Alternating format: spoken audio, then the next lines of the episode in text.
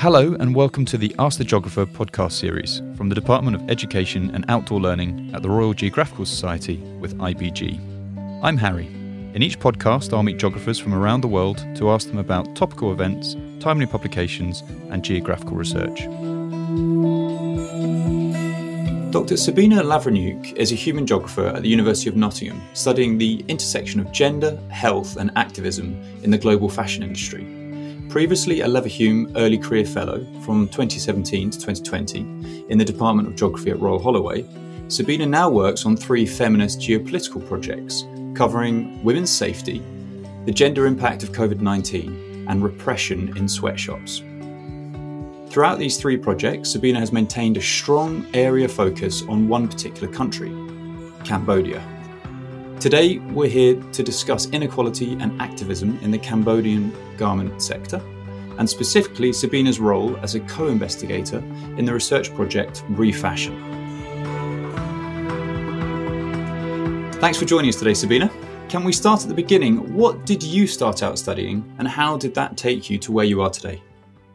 Yeah, well, a lot of people ask me this question, you know, why Cambodia? How did I end up researching the garment industry there? And actually, the answer to this takes me right back to my undergraduate days when I was uh, finishing up my bachelor's degree at Durham. And I was thinking about what would I do next. So I had kind of a long standing interest in social justice and global issues. Uh, and I had this plan to, to move on and do maybe a master's in development studies. But I had probably a naive idea, or or maybe you could call it an ethnographer's instinct if you if I wanted to be kinder to myself. Um, that I didn't just want to study or theorize about development in a very abstract way, but to somehow kind of get up close or confront it from the inside. So I went to study for two years at the Royal University of Phnom Penh in Cambodia to read for a master's in um, development studies at the Faculty of Development Studies there. Um, so I've been to Cambodia previously for my summer holidays at university. Uh, and it was such a fascinating and, and, friendly place. It was so full of history and culture and politics. And although it was, you know, at the time emerging from a very difficult place in its history, um, it seemed so full of optimism. The United Nations had pumped billions into Cambodia's post-war recovery, and it seemed like it was working, um, you had this very dynamic economy creating what the World Bank described as the decade of miracle economic growth, where growth rates were averaging more than 10% a year. Uh, and so Cambodia had kind of become this poster boy of post conflict transitions. So it was a really timely place for someone interested in the politics and the mechanics of international development. And the development studies faculty at the RUPP at the time was run by a mix of international and Cambodian academics, one of whom was uh, an English anthropologist. And Professor Pilgrim had some uh, funding from Canada to do a project on the intersections of urban migration and natural resources management and rural poverty. Uh, and so he invited me to come and uh, work as a research assistant on his project. So I led a component of the research looking at urban migration in Phnom Penh, the capital city of uh, Cambodia. So I was meeting with uh, workers there and I was interviewing them about their life histories and their experiences of work in the city. So this was really around the height of Cambodia's garments boom. Um, and so many of these urban migrants in Phnom Penh were garment workers. Uh, and I guess the rest, as you say, is, is history. After that project finished, I went back to London, did my PhD at King's, where I picked up on these themes of urban work and inequality. Uh, and since then, I've just been leading various research projects usually focused on women working in the garment sector. And that's taken you to your current project, which is Refashion. Can you tell us what that's about? So, Refashion is a research project funded by the UK's Global Challenges Research Fund, tracking the impacts of COVID 19 on a cohort of 200 female workers in Cambodia. I return to Cambodia quite often for field work. I was actually in Cambodia in um, January to March 2020 when we kind of started to see the impacts of COVID 19 on the garment sector there.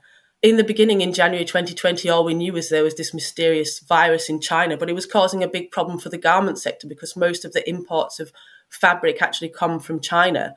Because the imports couldn't get through, uh, because a lot of facilities in China were closed down, it was having a really big impact on factories in Cambodia. There was no material, so workers couldn't work and they were being suspended temporarily. Obviously, things got gradually worse then in May 2020 when consumer lockdowns in places like the UK and the US started to have an impact, and global brands actually started cancelling orders with factories uh, in Cambodia. So we ended up in a situation where up to half of Cambodia's uh, 1 million workers were out of work at the peak of the crisis. There's very little social protection to help these workers get through any, any period of unemployment. Um, and so our research began to kind of track and, and document the impacts of this crisis on workers' everyday lives, looking at their kind of financial security and also their, their household well-being. So part of the project is about amplification. What do you hope to achieve by amplifying their experiences? Well, workers in the global garment and footwear industry currently get a pretty raw deal, uh, and we basically want to change that. There are nearly 75 million people around the world making clothing and shoes for the world's leading brands. 80% of those workers are women, um, but they face daily violation of basic human and labor rights. Even though the fashion industry is worth $2 trillion every year, or about 2% of global GDP, workers are rewarded for their efforts with very low wages, with very long hours, um, very hazardous conditions, and few social protections to help them cope if anything goes wrong. The UK Parliament recently conducted an investigation into the social and the environmental costs of our cheap clothing. And you know, they agreed that the fashion industry operates on a model of unsustainable overproduction and overconsumption that's based on the globalization of indifference to the needs of manual workers in the global supply chain. And in part, this is because these women workers are often invisible to us. Although these women are vital to our everyday lives, we actually know very little about the women who make our clothes and shoes. Without any data on these women, the problems that impede their quality of life and making a living challenging are not fully known, and therefore they're very hard to address. So, the goal of the project really is to tell the stories of women in order to amplify those experiences and, and hope that policymakers take note and make concrete changes that will lead to tangible change in the quality of life for women in the global garment and footwear industry. And what type of manufacturing are we talking about for these female workers in Cambodia? Do they stitch specialist garments or is it mass production? Cambodia actually operates at the low end of the garments value chain uh, and it specializes in what we call cut, make, trim production the designs for the clothing uh, and the fabric that actually make the clothing are made elsewhere and then they're brought to Cambodia. Um, so when they arrive at the factory, Cambodian workers basically just cut out the shapes, then they stitch them together to make the clothes. Then they add all the tags and the labels and the other trimmings. So the clothes actually shipped from Cambodia in hangers on boxes, ready for retail staff to just unpack and hang on shelves we say it's at the low end of the value chain because typically there's not much value added or much profit gained from the process of actually making the clothes. The brands and the retailers who design and sell the final products are the ones who make the most money. These are usually big uh, multinational countries from richer countries, places like the UK or the EU or the US. So the worker in somewhere like Cambodia might earn 10 or 20p for making a £30 t shirt but the brand who designs and sells it might make four pounds profit.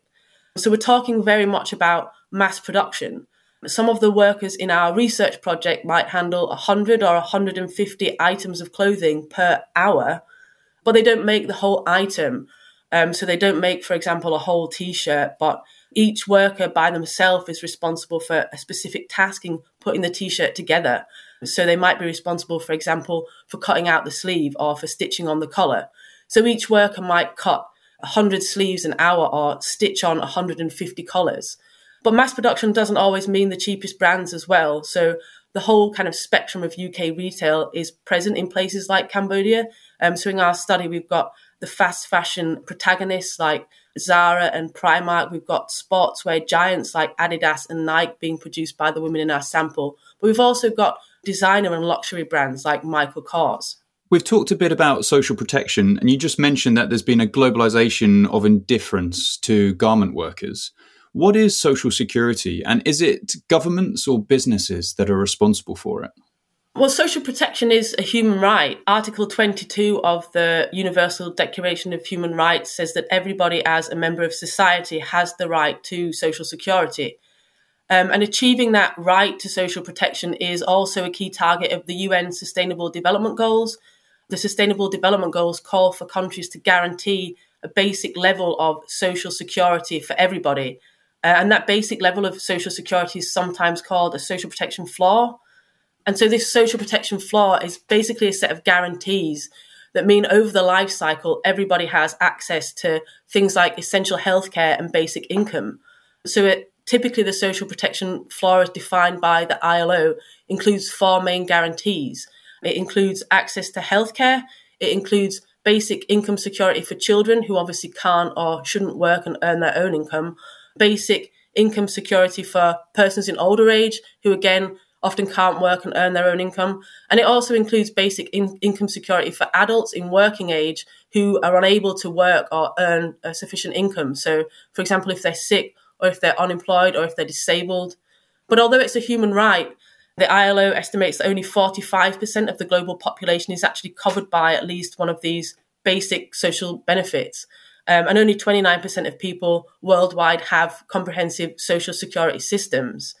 At present, in the garment sector in Cambodia, the employers and the employees share the cost of social security. So, workers pay into a fund called the National Social Security Fund, which by paying in a monthly contribution, which is a percentage of their wage, the employer makes a, a, contribution and the worker makes a contribution. The worker then is entitled to a set of rights. Um, currently, in the Cambodian garment sector, workers have a right to healthcare uh, and they have a right to basic income security when they're sick. But some of those other provisions that would be included in a social protection floor are missing, particularly, for example, the right to basic income when they're unemployed. So, this is why social protection became a huge issue during COVID 19, when millions of workers were put out of work on a short or longer term basis. Often they didn't have those social security guarantees that could help them cope through this period of crisis. And a lot of your findings were revealed by ethnographic research. Can you explain what that is? Um, sure. Ethnography is a qualitative research method in which a researcher studies a particular group or a particular phenomenon by immersing themselves in it to try and understand it better.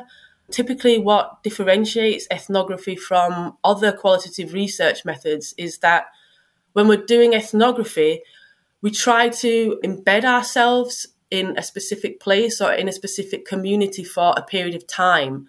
And we try more actively to observe uh, and participate in that setting to try gain kind of an insider's perspective. We want to see or share experiences with the people there so we get a deeper insight into shared cultures and shared conventions and the kind of economic and social dynamics of that place. And from that ethnography, generally speaking, has the garment industry recovered after COVID 19? The simple answer to that question is yes, but no. Generally, retail demand is back to kind of pre pandemic levels. That means that brands are placing orders again with supplier factories, and production in Cambodia is almost back to full swing. But for workers, the recovery has been slower because workers have now had kind of two years out of work where they have been earning uh, much less than they would usually be accustomed to, they've kind of racked up large amounts of debts um, over that period. So those sacrifices that they've made in these two years are now still kind of impinging on their quality of life in the current period. But another thing that we've noticed through our research, through this longitudinal uh, research that we've been conducting is how working conditions in the industry have themselves changed under COVID 19. So, one of the areas that we've noticed this in is around the precariousness of work. So, before COVID 19, workers in Cambodia could have one of two types of contract. They could have a permanent contract with a factory or what we call a fixed term contract with a factory. So they have limited employment rights. They have a contract that lasts only three or six months.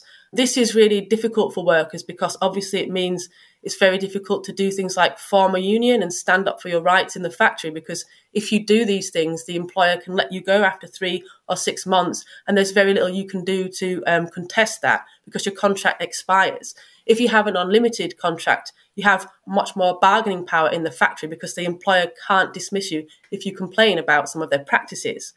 What we've noticed under COVID 19 is there's been a shift to even more precarious forms of labour contract where workers actually work on a daily wage basis, often with no term of contract at all. They just turn up to work and they get paid by the day. So they get $10 a day, which kind of compares favorably to um, a worker on a longer term contract, on a fixed duration contract or, or a permanent contract, because they earn about $190 a month now as the minimum wage.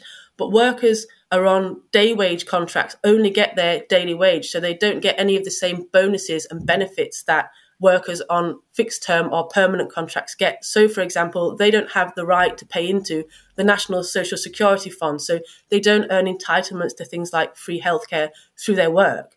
One of the reasons that these day wage contracts have been proliferating is because there's also been an increase in the use of subcontracting facilities by garment manufacturers.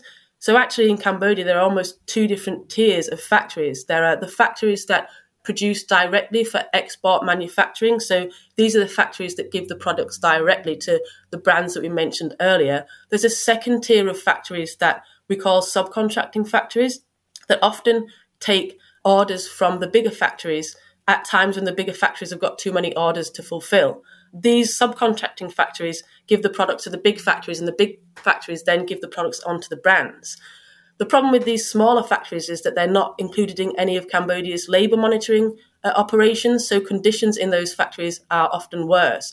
So if a bigger factory gave a worker a day wage contract arrangement, often the labour monitoring body would, would call them up on it, but no one's inspecting the smaller factories, so a lot of these labour rights abuses go unnoticed. As well as those uh, precarious labour contracts, another issue is political instability. Since 1999, am I right in saying that Cambodia is an extraordinary example of democratization and stability? You mentioned earlier that the country was described as having a decade of miracle economic growth. Is that correct? Um, well, far from it. Cambodia's Prime Minister Hun Sen has been in power since 1985. So that's more than 37 years now. And that actually makes him, I think, the fifth longest serving head of state in the world. But Cambodia has struggled to manage the sometimes competing demands of stability on the one hand and democratization on the other. So, since he came to power those three decades or more ago, Hun Sen's government has, as you say, delivered this very strong record of economic growth. So, in fact, Cambodia has been consistently one of the fastest growing economies in the world. Before the pandemic arrived, GDP growth was still increasing by a steady 7% every year. And this strong growth is largely down to the economic success of the garment sector. The garment sector is Cambodia's largest formal industry. It provides work for nearly a million people out of Cambodia's total population of about 16 million people. And it accounts for about 75% of all Cambodia's exports. But the benefits of this economic growth have not been shared very equally in Cambodia. Well, a small number of people have gotten very rich under Hun Sen's rule. Most ordinary people haven't benefited to the same extent. So, if we take garment workers, for example, during the period from 2000 to 2013, while those miracle economic growth rates were soaring, the minimum wage for workers in the garment sector was static at $45 a month. This was already below what we would call a living wage, so below the amount of money that a worker needs to be able to meet the cost of basic needs for themselves and their family, for things like food, for things like housing and clothing. And then, because of inflation, the prices of things were going up all the time. So, this means the real wage rate, the real wage rate is what workers can actually buy with the money they earn. The real wage rate was actually going down. So, during this huge period of economic success, workers were actually getting poorer and poorer. And you can imagine the outcome. In 2013, the trade unions called a national strike to demand a rise in the minimum wage, and more than 100,000 workers came out onto the street to protest. But at the same time, the main opposition party in Cambodia almost managed to pull off a shock result in the 2013 general election because there were so many people who were kind of discontent with this unequal economic trajectory that party won 45% of the vote and it took nearly half of the seats in Cambodia's National Assembly. The government was therefore very clearly worried about the threat to its power and since then has launched what it calls a crackdown uh, on forms of dissent. It quashed the 2013 strike by sending in military police uh, who actually killed five striking workers in January 2014. And that effectively ended the protest. They have closed down many independent newspapers and radio stations. They've placed new limits on the ability to protest. They've stepped up monitoring of online spaces that people use to exchange ideas and information, like Facebook. There are new restrictions on organizations like trade unions and NGOs and CSOs. And finally, in 2017, um, the leader of the main opposition party himself was arrested, and the Supreme Court dissolved and banned the party. So, the last time that Cambodia had a general election in 2018, Cambodia actually became a one party state. The government won 125 out of 125 seats in the National Assembly, but only because that main opposition party wasn't there on the ballot for people to vote for. So, yes, Hun Sen has managed to secure political stability for the time being, but only through a tightening authoritarian grip. So, that poster boy of the post war transition that I talked about earlier has now become something of a pariah. As a follow up question, will automation, rather than the political turmoil we've been talking about or a global pandemic, ultimately threaten the garment industry in places like Cambodia? It's a good question, and it's something that a lot of people worry about, but I think right now we don't have a clear answer to it. Automating factories is going to be a hugely costly endeavor. Um, at the moment, labor costs for making clothes are really cheap. And ultimately, it's this uh, cost that is the thing that brands and retailers and suppliers care about. It's very unlikely that replacing all of these very cheap workers with very expensive machinery is going to prove cost efficient over the longer term. So I'm not sure about the timescale in which it's feasible that automation will take over manual labour as the main source of much of our cheapest clothing. If you could ensure one outcome from refashion, um, what would it be? So, right now, workers in Cambodia have very little legal protection afforded under UK law. Even though they make clothes for UK brands to sell in UK shops to UK consumers, because they live and work and make in Cambodia, they don't have very much legal protection. Um, instead, the global clothing and footwear industry is mostly regulated by voluntary codes of practice that are created by the companies themselves. As consumers, people like you and me have become concerned about the social and the ethical impacts of global trade, a lot of companies have made these voluntary codes of practice. They're essentially corporate promises about how they're going to look after workers better but there's no one to check if they actually keep those promises and there's no one to punish them if they don't. Governments just essentially trust that global companies are going to be responsible businesses and they're going to look after their workers overseas. But what we saw during COVID 19 is that this did definitely not happen. When the crisis hit, most brands just ditched their promises. They chose to protect their own profits over the people who work in their supply chains. So COVID 19 basically proves that these forms of voluntary regulation, these uh, codes, are not enough to safeguard workers. And as a result, we're now starting to see piecemeal change in parts of the world. So, the German government, for example, has passed a due diligence law that legally requires German companies to identify, to prevent, and to address human rights abuses that occur within their supply chains. And we'd like the UK to do something similar next month we're going to have an event at the UK Parliament where we're going to share these stories that we've collected from Cambodian workers during the pandemic. And we're going to use these to ask MPs to give the UK the power to punish and fine our companies who don't behave responsibly towards their workers overseas. Finally, moving from the global and global companies and zooming into the individual, how can listeners modify their clothing habits? I saw in one of my local shops that you can now uh, rent designer clothes, as an example. And how can individuals support sustainable fashion in places like Cambodia? So this is another good question and another question that I get asked a lot, but unfortunately there isn't uh, an easy or simple answer.